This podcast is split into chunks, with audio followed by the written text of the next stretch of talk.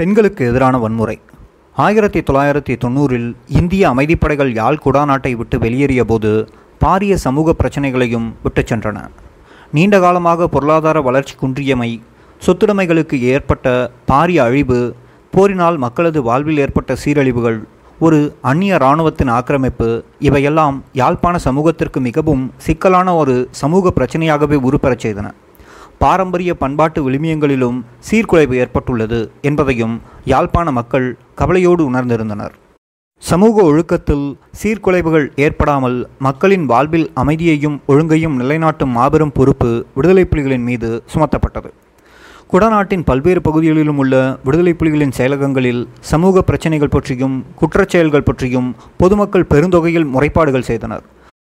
யாழ்ப்பாண சமூகத்தின் தனித்துவமான பாராட்டத்தக்க பாரம்பரிய பண்பாக விளங்கி வந்த சமூக ஒழுங்கையும் கட்டுப்பாட்டையும் மீண்டும் நிலைநிறுத்துமாறு பொதுமக்கள் விடுதலை புலிகளை கோரினார்கள்.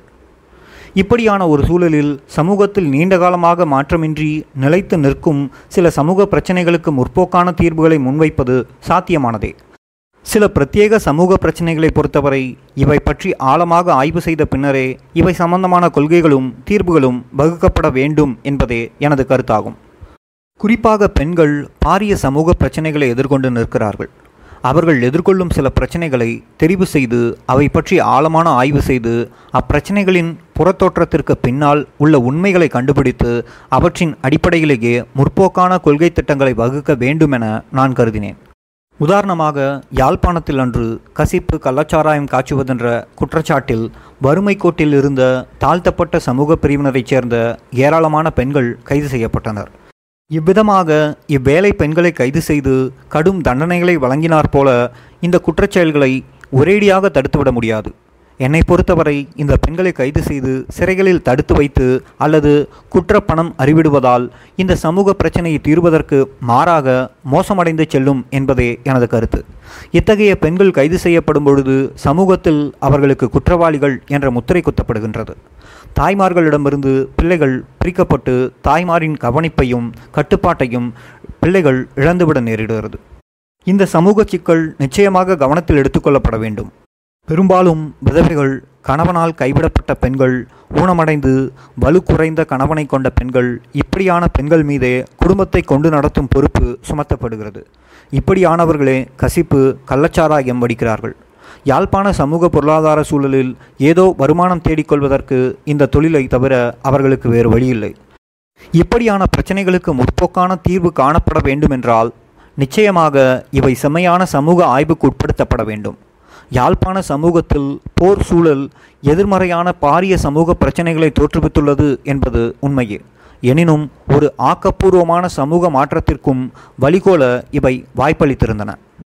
நான் யாழ்ப்பாணம் திரும்பியதிலிருந்து தமிழ் பெண்கள் எதிர்கொள்ளும் சமூக பிரச்சனைகளை ஆராய்ந்து அறிய வேண்டும் என்ற அபாவால் உந்தப்பட்டு முதலில் சீதன பிரச்சனை பற்றி ஆய்வு செய்தேன். பின்னர் வீட்டு சூழலில் பெண்கள் எதிர்கொள்ளும் வன்முறை பற்றி ஆய்வு செய்ய ஆவல் கொண்டேன். ஆயிரத்தி தொள்ளாயிரத்தி தொண்ணூற்றி நாலு தொண்ணூற்றி ஐந்து காலப்பகுதி. இப்பொழுது எத்தனையோ சமூக பிரச்சனைகளுக்கு பெண்கள் முகம் கொடுத்து வந்தார்கள். இவ்வேளையில் சில தடவைகளில் பெண் போராளிகளுடன் நிகழ்ந்த கலந்துரையாடல்களின் போது குடும்ப சூழலில் பெண்களுக்கு எதிரான வன்முறை பிரச்சனை தலை தூக்கியது. இந்த பிரச்சனை பற்றி ஆய்வு ஒன்றை நடத்த வேண்டுமென நான் முன்வைத்த யோசனைக்கு பதிலளித்த ஒரு பெண் போராளி ஆண்கள் மீது வன்முறை புரியும் பெண்களும் உண்டல்லவா? என்று ஒரு கேள்வியை எழுப்பினார். குடும்ப சூழலில் நிகழும் வன்முறை ஒரு சிக்கலான பிரச்சனை என்பது எனக்கு தெரியும். பின்னராக நான் மேற்கொண்ட ஆய்வுகளின் போது ஆண்கள் மீது பெண்கள் புரியும் வன்முறை சம்பவங்களில் ஒன்று அல்லது இரண்டு பெண்கள் ஈடுபட்டிருப்பதை அறிய முடிந்தது. நான் குடும்ப சூழலில் பெண்களுக்கு எதிரான வன்முறையையே எனது ஆய்வின் இலக்காக கொண்டேன். பெண்களின் நலன்களை பேணுவதில் தமிழீழ காவல்துறையினர் மிகவும் உறுதியாக நின்றனர். காவல் நிலையங்களில் பெண்கள் செய்யும் முறைப்பாடுகள் உடனடியாக விசாரிக்கப்பட்டு நடவடிக்கை எடுக்கப்படுவது வழக்கம். சமூக நலன்புரி நிறுவனங்கள் திருமண ஆலோசனை சபைகள் உளவல உதவி சேவைகள் இல்லாத காரணத்தினால் வீட்டில் கணவரால் அடித்து துன்புறுத்தப்படும் பெண்களும் தமிழீழ காவல்துறையினரிடம் முறைப்பாடுகள் செய்வதுண்டு. காவல்துறையினரிடம் தமிழ் பெண்கள் கொண்டிருந்த நம்பிக்கையையே இது புலப்படுத்தியது. கணவரின் வன்முறையை தடுத்து நிறுத்தி குடும்ப பிரச்சனையை தீர்த்து வைக்க வேண்டும் என்பதே முறைப்பாடு செய்யும் இப்பெண்களின் கோரிக்கையாக இருந்தது. வன்முறையாளராக இருந்தாலும் தமது கணவர் தண்டிக்கப்படுவதையோ அல்லது சிறையில் அடைக்கப்படுவதையோ பெரும்பான்மையான பெண்கள் விரும்பவில்லை. கணவன் மனைவியின் தாம்பத்திய உறவில் ஏற்படும் தகராறுகள் இயல்பானவை. அவற்றில் எவரும் தலையிடுவது உகந்ததல்ல. ஆயினும் கணவனால் மனைவி மீது கட்டவிழ்த்து விடப்படும் வன்முறையானது ஒரு பாரதூரமான விடயம். இது பற்றி நாம் கவனம் எடுக்காமல் இருக்க முடியாது. ஆகவே இப்பிரச்சனைக்குள் பிரவேசித்து பெண்களுக்கு எதிரான இந்த அநீதியை அறிவியல் ஆய்வுக்கு உட்படுத்த விரும்பினோம். தமிழீழ காவல்துறையின் பொறுப்பாளர் நடேசன் அவர்கள் எனது ஆய்வு திட்டத்திற்கு ஒத்துழைக்க முன்வந்தார். குடும்ப வன்முறை பற்றி முறைப்பாடு செய்த பெண்களிடமிருந்து அனுமதி பெற்ற பின்னர் தமது பதிவேடுகளை பார்வையிட என்னை அனுமதித்தார். முதலில் நான் இந்த பதிவேடுகளை கவனமாக படித்தேன். அதிலிருந்து இப்பெண்கள் எந்த அளவுக்கு வன்முறைகளை எதிர்கொண்டார்கள் என்பதை அறிந்து கொண்டேன். அதன் பின்னர் மிகவும் கொடூரமான வன்முறையை அனுபவித்த பெண்களுடன் கலந்துரையாடல்களை நடத்தினேன். குடும்ப ரகசியத்தையும் வெட்கத்தையும் பாராமல் பல மைல் தூரத்திலிருந்து சைக்கிளில் வந்து என்னை சந்தித்து தமது தாம்பத்திய வாழ்வின் மறைபடக்கமான பல தகவல்களை இப்பெண்கள் ஒளிவு மறைவின்றி கூறியது எனக்கு ஆச்சரியத்தையே தந்தது. குடும்ப வன்முறையால் குழப்பமடைந்த ஒரு சில இளம்பெண்களை தவிர பெரும்பான்மையான பெண்கள் தமது மனவாழ்வின் அந்தரங்கங்களை மனக்கூச்சமின்றி ஒப்படைத்தார்கள். சிலர் தமது தனிப்பட்ட வாழ்க்கை வரலாற்றை முழுமையாக கூறினர். இன்னும் சிலர் தாம் நாளாந்தம் கொடுமையான முறையில் கணவன்மாரால் இம்சிக்கப்படுவதாகவும் சொன்னார்கள். உண்மையில் என்னை திகைப்புக்கும் ஆச்சரியத்திற்கும் ஆளாக்கிய விடயம் என்னவென்றால் அநேகமான பெண்கள் தினந்தோறும் மிகவும் கொடூரமான குடும்ப வன்முறைக்கு ஆளான போதும் அவர்கள் தம்மை கொடுமைப்படுத்தி வரும் கணவர் மீது கொண்டுள்ள ஆழமான அன்பு காருண்யமும் தான் வன்முறையாளரான கணவன்மார் மீது பெண்கள் காட்டும் அன்பும் அனுதாபமும் என்பது ஆய்வுக்கு எடுத்துக்கொள்ள வேண்டிய ஒரு தனி விடயம். பெண்கள் தமது துணைவர் மீது காட்டும் பரிவும் சகிப்புத்தன்மையும் தமிழ் பண்பாடு நியமங்களில் வேர்விட்ட பண்பு என்றே நான் கருதுகின்றேன். குடும்ப வன்முறை பற்றி யாழ்ப்பாண பெண்களுடன் நான் நடத்திய செவ்விகளின் போது இன்னொரு முக்கிய விடயம் எனது கவனத்திற்கு வந்தது. திருமண உறவில் பெண்களின் விருப்புக்கு மாறாக நிகழும் பாலியல் வன்முறைதான் அது. பெண்களுக்கு எதிரான குடும்ப வன்முறை பற்றி எனது ஆய்வை தொடர்ந்தேன். ஆனாலும் ஆய்வின் பரப்புக்கான பெண்களின் மாதிரி கூறுகள் மிகவும் வரையறுக்கப்பட்டதாகவே இருந்தது. காவல்துறை நிலையங்களில் முறைப்பாடு செய்யாமல் கணவனின் வன்முறையை மூடி மறைத்து மௌனம் சாதிக்கும் ஏராளமான பெண்களும் இருக்கிறார்கள். இவர்கள் துணிவுடன் தமது பிரச்சனைகளை வெளியிட மறுத்து வந்ததால் எனது ஆய்வு முயற்சியை முழுமை செய்ய முடியவில்லை. குடும்ப வன்முறையில் வர்க்க சாதிய அம்சங்களும் இருக்கத்தான் செய்தன. தாழ்த்தப்பட்ட சமூக பிரிவுகளைச் சேர்ந்த பெண்களே தமது குடும்ப விவரங்கள் பற்றி துணிந்து வெளிப்படையாக பேசினர். பெரும்பாலும் இவர்களது கணவர்கள் மது அருந்தும் பழக்கமுடையவர்கள். மதுபோதையில்தான் வன்முறை புரிகிறார்கள் நடுத்தர வர்க்கத்தைச் சேர்ந்த உயர் சாதி பெண்கள் எதிர்கொள்ளும் சிக்கலான குடும்ப வன்முறை பிரச்சனைகள் அவர்களது வீட்டு சுவர்களின் பின்னால் மௌனித்து விடுகின்றன. சமூக ஆய்வு என்பது எனது தனிப்பட்ட விருப்புக்குரிய விடயம். ஆனாலும் போராட்டத்திற்கு வேறு வழிகளிலும் கருத்துருவாக்கம் தேவைப்பட்டது. தமிழீழ விடுதலை போராட்டத்தை உலக அரங்கில் அறிமுகம் செய்வதற்கு ஏற்ற வகையில் ஆங்கிலத்தில் விடுதலை புலிகளின் அதிகாரப்பூர்வமான ஏடு எதுவும் இருக்கவில்லை. எனவே வெளிநாடுகளில் வாழ்ந்து வந்த புலம்பெயர் தமிழர்களிடமிருந்து எமக்கு புகார் கிடைத்தன. இதன் விளைவாக விடுதலை புலிகளின் கொள்கைகளையும் கருத்துக்களையும் வெளிப்படுத்தும் அதிகாரப்பூர்வமான ஒரு ஆங்கில இதழை வெளியிட நானும் பாலாவும் முடிவு செய்தோம். இன்சைட் ரிப்போர்ட் என்ற பெயரில் இம்மாதாந்த ஏட்டில் போர் செய்திகளோடு அரசியல் ஆய்வுகள் மனித உரிமை மீறல்கள் மற்றும் பல விடயங்கள் வெளிவந்தன. அநேகமான எல்லா விடயங்களையும் நானும் பாலாவுமே எழுதினோம். சில சமயங்களில் எமது ஆதரவாளர்களிடமிருந்து பெறப்பட்ட கட்டுரையையும் பிரசுரித்தோம். போர் சூழலில் அதுவும் பிரசுர வழிகளும் வளங்களும் அற்ற ஒரு புறநிலையில் ஒரு பத்திரிகையை ஒழுங்காக நடத்துவது இலகுவான காரியமல்ல. நாம் எழுதுவது மாத்திரமன்றி எழுதியதை தட்டச்சில் அடிப்பது தொகுப்பது அச்சில் பதிந்ததை திருத்துவது பக்கங்கள் வடிவமைப்பது மட்டுமன்றி அச்சகத்திற்கு சென்று அச்சூட்ட சட்டங்களிலிருந்து எழுத்துக்கள் விழுந்து விடாமல் பார்த்து பிரசுரம் முடியும் வரை அங்கு காத்து நிற்பது. இப்படியாக இப்பத்திரிகை வெளியீடு எமது நேரத்தை விழுங்கி வந்தது. ஆயினும் யாழ்ப்பாணத்தில் போர் வெடித்ததைத் தொடர்ந்து பத்திரிகை பிரசுரிக்க முடியவில்லை. எந்த ஒரு உருப்படியான வேலை திட்டத்தையும் போர் சூழலில் தொடர முடியாது என்பதை நாம் பின்னர் உணர்ந்து கொண்டோம். யாழ்ப்பாணத்தில் போர் வெடித்தது. ஆயிரத்தி தொள்ளாயிரத்தி தொண்ணூற்றி நாலு ஆயிரத்தி தொள்ளாயிரத்தி தொண்ணூற்றி ஐந்துகளில் தமிழீழ விடுதலை புலிகளுக்கும் சந்திரிகா குமாரதுங்கா அரசுக்கும் மத்தியில் சமாதான பேச்சுவார்த்தை தொடங்கிய போது ஏற்பட்ட மகிழ்ச்சி ஆரவாரம் ஆயிரத்தி தொள்ளாயிரத்தி தொண்ணூற்றி ஐந்து ஏப்ரல் பத்தொன்பதாம் தேதி போர் மூண்டபோது தணிந்து போனது. பாலா சமீபத்தில் எழுதி வெளியிட்ட நயபஞ்சக அரசியல் என்ற நூலில் இப்பேச்சுக்கள் தோல்வியடைந்ததன் காரணங்கள் பற்றி விவரமாக ஆராயப்படுகிறது. தமிழ் மக்களுக்கு தன்னாட்சி அல்லது பிரதேச சுயாட்சி வழங்கும் ஓர் அரசியல் தீர்வு ஏற்படுவதை ஸ்ரீலங்கா இராணுவமோ அன்றி பௌத்த தேசியவாத சக்திகளை முதுகெலும்பாக கொண்ட சந்திரிகா குமாரதுங்காவின் அரசோ விரும்பவில்லை. மாறாக இவர்கள் ஒரு இராணுவ தீர்வையே விரும்பினார்கள். மக்களிடம் சமாதானத்திற்கான மனு கோரி சந்திரிகா ஆட்சிப்பிடம் ஏறியபோது சமாதானத்திற்கான போர் என்ற ஒரு நாசகார திட்டத்தையும் முன்வைத்து கடும்போக்குடைய இராணுவவாதிகள் பக்கம் சார்ந்தார். ஒரு நிரந்தரமான சமாதானத்திற்கு யுத்தம் அவசியம் என உலக அரசுகளை நம்ப வைத்த வெளிவிவகார அமைச்சர் திரு. கதிர்காமர் போரை முன்னெடுப்பதற்கான அனைத்துலக நாடுகளிடமிருந்து பெருமளவு கடனுதவிகளையும் பெற்றுக் கொடுத்தார். இக்கடனுதவிகளை கொண்டு பெருமளவு இராணுவ தளபாடங்களை வாங்குவதற்கு திட்டமிடப்பட்டது. முழு அளவிலான ஒரு யுத்தத்தை முன்னெடுக்கும் நோக்கத்தோடு எந்த விலை கொடுத்தும் எந்தவிதமான நவீன ஆயுதங்களையும் வாங்கும்படி முப்படை தளபதிகளுக்கு அனுமதி வழங்கப்பட்டது. கட்டவிழ்ந்து வரும் இந்த ஆபத்தான சூழ்நிலை என்னையும் பாலாவையும் திகைப்பூட்டச் செய்தது. தமது கட்டுப்பாட்டின் கீழுள்ள யாழ்ப்பாண குடாநாட்டை தம்மால் பாதுகாக்க முடியுமென விடுதலை புலிகளின் தளபதிகள் சிலர் அதீத தன்னம்பிக்கை தெரிவித்த போதும் நானும் பாலாவும் அப்படி கருதவில்லை. யாழ்ப்பாணம் மீது ஒரு பாரிய படையெடுப்பிற்கு அரசாங்கம் தயாராகி வருகிறது என்பதை உணர்ந்த நாம் விடுதலை புலிகளின் படையணிகள் இதற்கு முகம் கொடுக்க முடியாதாகி இருக்கும் என நாம் சரியாகவே நிலைமையை எடைப்போட்டோம். பலாலி பெருந்தளத்தில் பிரம்மாண்டமான படைக்குவிப்பு நடைபெற்று கொண்டிருந்தது. அதேவேளை குண்டுவீச்சு விமானங்கள் டேங்கிகள் கவச வாகனங்கள் பீரங்கிகள் என்ற ரீதியில் கனரக ஆயுதங்களும் பலாலியில் குவிக்கப்பட்டு வந்தன. இந்த பாரிய படைக்குவிப்பே எமக்கு அச்சத்தை ஏற்படுத்தியது. இலங்கை தீவு முழுவதிலும் தனது இரையாட்சி நடைபெறுவதாக கூறி வந்த சிங்கள அரசுக்கு யாழ்ப்பாணத்தில் விடுதலை புலிகள் ஒரு தனியாட்சி நடத்துவது ஒரு சவாலாகவும் அவமானமாகவும் இருந்தது.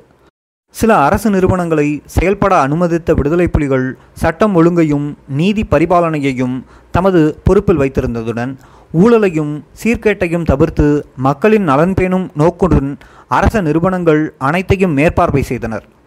புலிகளின் ஆட்சியை சர்வாதிகார ஆட்சி என அரசாங்கம் கண்டித்த போதும் தமிழ் மக்களின் பேராதரவு புலிகள் பக்கமே இருந்தது. இதனால் கொழும்பு அரசு சினம் கொண்டது. அத்தோடு சுயநிர்ணய உரிமை என்றும் அரசியல் சுதந்திரம் என்றும் தனி அரசு என்றும் விடுதலை புலிகள் தமது கொள்கை பிரகடனங்களை அறிவித்து வந்ததும் சிங்கள அரச தலைமைக்கு அங்காளைப்பை கொடுத்தது.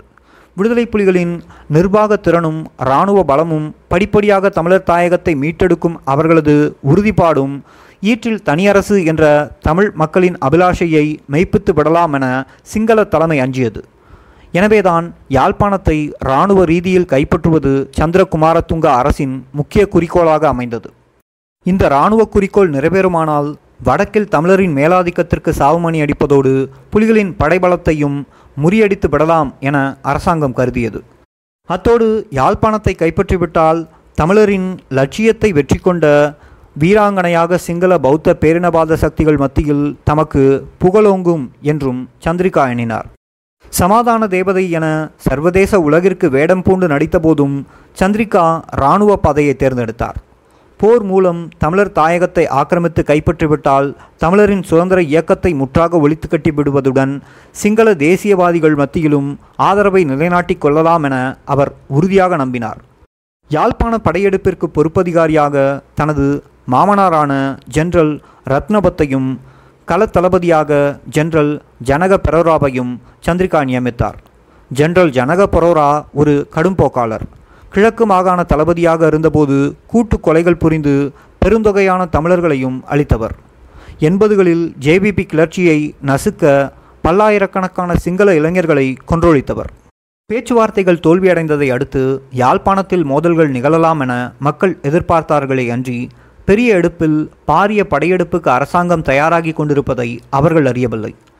ஆகாய மார்க்கமாகவும் கடல் வழியாலும் பல்லாயிரக்கணக்கான படையினரும் கனரக ஆயுதங்களும் பலாலி பெருந்தளத்தில் குவிக்கப்பட்டு வந்தன.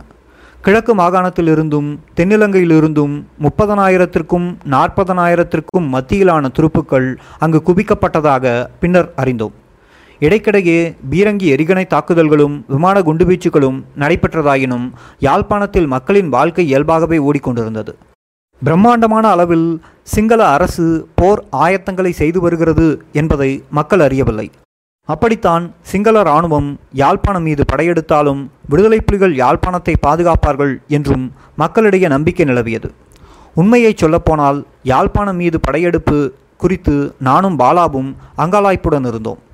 யாழ்ப்பாணம் மீது பெரும் படையெடுப்பு நிகழ்ந்தால் பெருமளவில் உயிரிழப்பும் பொருளழிவும் ஏற்படும் என நாம் அஞ்சினோம். மிகவும் அடர்த்தியாக தமிழ் மக்கள் வாழ்ந்து வரும் இப்பகுதியில் ஒரு பயங்கரமான மரபு வழி யுத்தம் வெடிக்குமானால் அதனால் ஏற்படக்கூடிய பேரழிவை எண்ணி நாம் திகிலடைந்தோம். தமிழ் மக்களின் பண்பாட்டு தலைநகரான யாழ்ப்பாணம் சிங்கள இராணுவ ஆதிக்கத்தின் கீழ் வந்துவிடும் சாத்தியம் குறித்தும் நாம் கவலையடைந்தோம். ஆயிரத்தி தொள்ளாயிரத்தி தொண்ணூற்றி ஐந்து ஜூலை ஒன்பதாம் தேதி யாழ்ப்பாணம் மீதான படையெடுப்பின் முதலாவது கட்டம் ஆரம்பமானது. முன்னோக்கிய பாய்ச்சல் என்ற பெயரில் மேற்கொள்ளப்பட்ட இந்த இராணுவ நடவடிக்கையில் விமான தாக்குதல் பீரங்கி எரிகணை தாக்குதல் ஆகியவற்றின் உதவியுடன் பல்லாயிரம் படையினர் யாழ்ப்பாண நகரை நோக்கி இருமுனை தாக்குதல்களை மேற்கொண்டனர். ஒரு படைப்பிரிவு பலாலியிலிருந்து தொல்லிப்பாலையூடாக அளவெட்டி சண்டிப்பாலையை நோக்கியும் மற்றொரு படைப்பிரிவு மாதகாலிலிருந்து பொன்னாலை கடலோரமாக வட்டுக்கோட்டையை நோக்கியும் நகர்ந்தன. விடுதலை புலிகளிடமிருந்து மட்டுப்படுத்தப்பட்ட எதிர்த்தாக்குதல் மேற்கொள்ளப்பட்டதால் சிங்கள படையணிகள் நான்கு நாட்களுக்குள் வட்டுக்கோட்டையினதும் சண்டிலிப்பாயினதும் எல்லைகளை நெருங்கிவிட்டன. சிங்கள இராணுவம் மகத்தான போர் சாதனைகளை புரிந்து வருவதாக கொழும்பு ஊடகங்கள் அரசாங்கத்திற்கு புகழாரம் செலுத்தின. யாழ்ப்பாண படையெடுப்பின் முதலாவது கட்டம் வெற்றியீட்டி வருவதை கண்ட யாழ்ப்பாண மக்களிடம் பீதியும் பதக்களிப்பும் ஏற்பட்டது. சிங்களத்தின் படையெடுப்பை முறியடிப்பதற்காக பெரியதொரு எதிர்த்தாக்குதல்களை மேற்கொள்ள ஆயத்தங்கள் செய்யப்படுவதாக திரு பிரபாகரன் தன்னிடம் கூறியதாக பாலானிடம் சொல்லியபோதுதான் எனக்கு மன ஆறுதல் ஏற்பட்டது. ஆயிரத்தி தொள்ளாயிரத்தி தொண்ணூற்றி ஐந்து ஜூலை பதினாலாம் தேதி புலிப்பாய்ச்சல் என்ற பெயரில் விடுதலை புலிகள் இயக்கம் எதிர்த்தாக்குதல் இராணுவ நடவடிக்கையை மேற்கொண்டது. அளவெட்டியிலும் சண்டிலிப்பாயிலும் ஊடுருவி நின்ற சிங்கள இராணுவத்தினர் மீது விடுதலை புலிகளின் கமாண்டோ படையணிகள் தாக்குதல்களை நிகழ்த்தி எதிரிக்கு பெரும் உயிர் சேதத்தை ஏற்படுத்தின. இரு தினங்களாக கடும் சமர் நடைபெற்றது. இச்சண்டைகளின் போது சிங்கள விமானப்படையின் புக்ரா குண்டுவீச்சு விமானம் ஒன்று ஏவுகணையால் சுட்டு வீழ்த்தப்பட்டது. அதே சமயம் காங்கேசன்துறை துறைமுகத்திற்கு சமீபமாக எடித்தோரா என்ற போர்க்கப்பலும் கடற்கரும்புலிகளால் தகர்த்து கடலில் மூழ்கடிக்கப்பட்டது. விடுதலை புலிகளின் உக்கிரமான எதிர்த்தாக்குதலுக்கு முகம் கொடுக்க முடியாது திணறிய அரச படைகள் இறுதியில் தமது இராணுவ நடவடிக்கையை கைவிட்டு தமது தளத்திற்கு பின்வாங்கின. புலிப்பாய்ச்சல் இராணுவ நடவடிக்கையின் வெற்றியும் சிங்கள விமானப்படை மீதும் கடற்படை மீதும் நடத்தப்பட்ட வெற்றிகரமான தாக்குதல்களும் யாழ்ப்பாண மக்களுக்கு மகிழ்ச்சியையும் நிம்மதியையும் கொடுத்தது. ஆனால் உண்மையில் சிங்கள இராணுவத்தின் முன்னோக்கிய பாய்ச்சல் படை நடவடிக்கையானது விடுதலை புலிகளின் தற்காப்பு படைபலத்தை பரிச்சித்து பார்க்க மேற்கொள்ளப்பட்ட திசை திருப்பும் தாக்குதல் என்பதை யாழ்ப்பாண மக்கள் அறிந்திருக்கவில்லை. உண்மையான படையெடுப்பு மேற்கொள்ளப்படும் பொழுது எந்த வழியாக யாழ்ப்பாணம் நோக்கி படைநகர்வு ஏற்படும் என்பதில் புலிகளை குழப்பி விடுவது முன்னோக்கிய பாய்ச்சலின் இன்னொரு நோக்கமாகும். புலிப்பாய்ச்சல் இராணுவ வெற்றியை தொடர்ந்து யாழ்ப்பாணத்தில் நிலவிய நிம்மதியும் இயல்பு நிலையும் நீண்ட காலத்திற்கு நீடிக்கவில்லை. ஆயிரத்தி தொள்ளாயிரத்தி தொண்ணூற்றி ஐந்து ஜூலை மாத இறுதிப் பகுதியிலிருந்து ஸ்ரீலங்கா ஆயுதப்படைகள் யாழ்ப்பாணம் மீது பீரங்கி எரிகணை வீச்சுகளையும் விமான குண்டு தாக்குதலையும் தீவிரப்படுத்தின. இந்த தாக்குதல்கள் யாழ்ப்பாண நகரையும் அதன் சுற்றுப்புறங்களையும் குறிவைத்து நடத்தப்பட்டன. பொதுமக்களுக்கு உயிர் சேதம் ஏற்படுத்தி அவர்களை பயமுறுத்தி மனம் தளர்வு உண்டு பண்ணும் நோக்கத்தோடு கண்மூடித்தனமாக இந்த தாக்குதல்கள் கட்டவிழ்த்து விடப்பட்டன.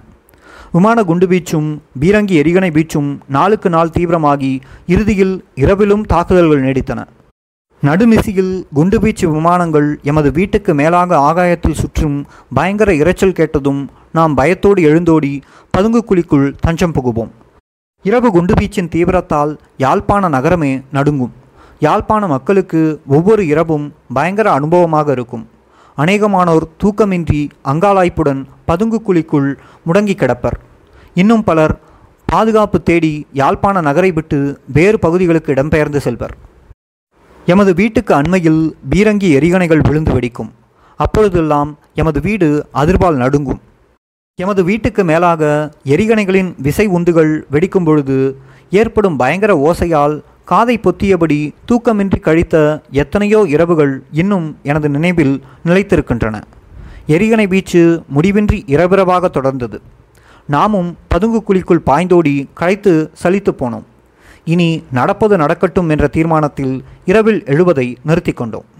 ஸ்ரீலங்கா ஆகாயப்படை விமானங்களும் கண்மூடித்தனமாகவே குண்டு வீச்சுக்களை நடத்தின. விடுதலை புலிகளின் பாசறைகள் மீதே குண்டு தாக்குதல்கள் நடத்துவதாக ஆகாயப்படையினர் கூறிக்கொண்ட போதும் குடிசன இலக்குகள் மீதே குண்டுகள் வீசப்பட்டன.